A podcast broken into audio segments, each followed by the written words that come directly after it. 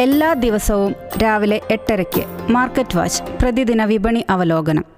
ഞാൻ Swarnima ചേർത്തുമങ്ങാട്ട്. Fin talk പ്രതിദിന സാമ്പത്തിക അവലോകനം. അവതരിപ്പിക്കുന്നു ജോർജ് ജോസഫ്. നിങ്ങൾ കേട്ടുകൊണ്ടിരിക്കുന്നത് മൈഫിൻ റേഡിയോ. ഞാൻ മോഹൻ കാക്കനാടൻ. നമസ്കാരം. പ്രതിദിന വിപണി അവലോകനത്തിലേക്ക് സ്വാഗതം. ഞാൻ Aswathy Uthaman. Welcome to daily market watch സംഘർഷം അയയുന്ന ആശ്വാസത്തിൽ വിപണി. റഷ്യ യുക്രൈൻ സംഘർഷം ഒഴിവായ പശ്ചാത്തലത്തിൽ ഇന്ത്യൻ വിപണിയിൽ ഇന്ന് മുന്നേറ്റമുണ്ടായേക്കാം ലോക വിപണികളെല്ലാം തന്നെ ഈ ഏറ്റുമുട്ടൽ ഒഴിവായതിന്റെ ആശ്വാസത്തിലാണ്.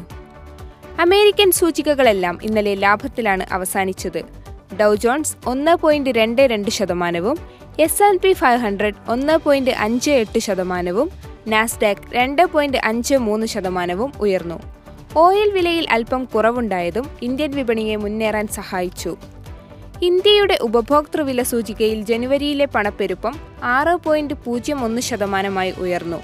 ഇത് റിസർവ് ബാങ്കിന്റെ അനുവദനീയമായ പരിധി കടന്നുപോയി. ഇതിനു കാരണം ഭക്ഷ്യവസ്തുക്കൾക്കുണ്ടായ വിലക്കയറ്റവും ലോ ബേസ് എഫക്റ്റുമാണ് സമീപകാലത്ത് ഇത് വിപണിയെ പ്രതികൂലമായി ബാധിക്കാനിടയുണ്ട്. അനലിസ്റ്റുകളുടെ അഭിപ്രായത്തിൽ വിപണി ഇപ്പോൾ ഉയർച്ച താഴ്ചകളിലൂടെ കടന്നുപോകുകയാണ്. ഈ ട്രെൻഡ് കുറച്ചു നാളത്തേക്ക് തുടരാനാണ് സാധ്യത.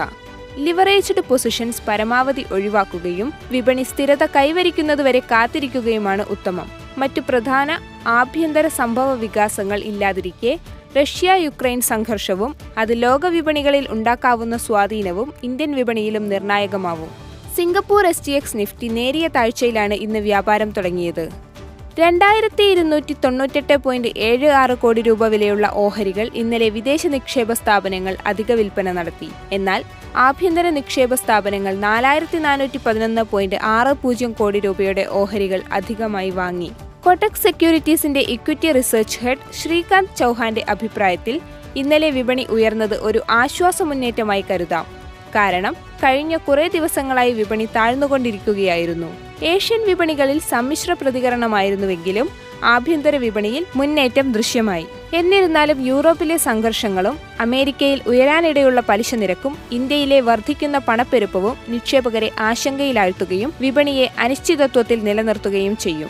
ഐ പി ഒക്ക് ശേഷമുള്ള മാന്യവർ ബ്രാൻഡിന്റെ ഉടമസ്ഥരായ വേദാന്ത് ഫാഷൻസിന്റെ ആദ്യ വ്യാപാരം ബി എസ് സിയിലും എൻ എസ് സിയിലും ഇന്ന് നടക്കും. എണ്ണൂറ്റി അറുപത്തി രൂപയായിരുന്നു ഓഹരിയുടെ അന്തിമ വില രണ്ടായിരത്തി ഇരുപത്തിരണ്ടിലെ മൂന്നാമത്തെ ഐ പി ഒ ആയിരുന്നു ഇത്. Adani Wilmar A G S transact technologies എന്നിവയായിരുന്നു മുൻപ് ഐ പി ഒ നടത്തിയത്. നിങ്ങൾ കേട്ടുകൊണ്ടിരിക്കുന്നത് മൈഫിൻ റേഡിയോ.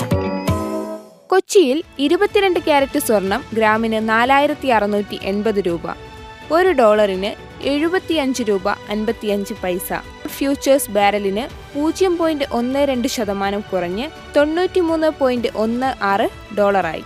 ഇതോടുകൂടി പ്രതിദിന വിപണി അവലോകനം അവസാനിക്കുന്നു. ഇനി നാളെ രാവിലെ എട്ടരയ്ക്ക് വീണ്ടും കാണുന്നതുവരെ നമസ്കാരം. ഞാൻ അശ്വതി ഉത്തമൻ ശുഭദിനം switch to business MyFin point tune to listen MyFin Radio.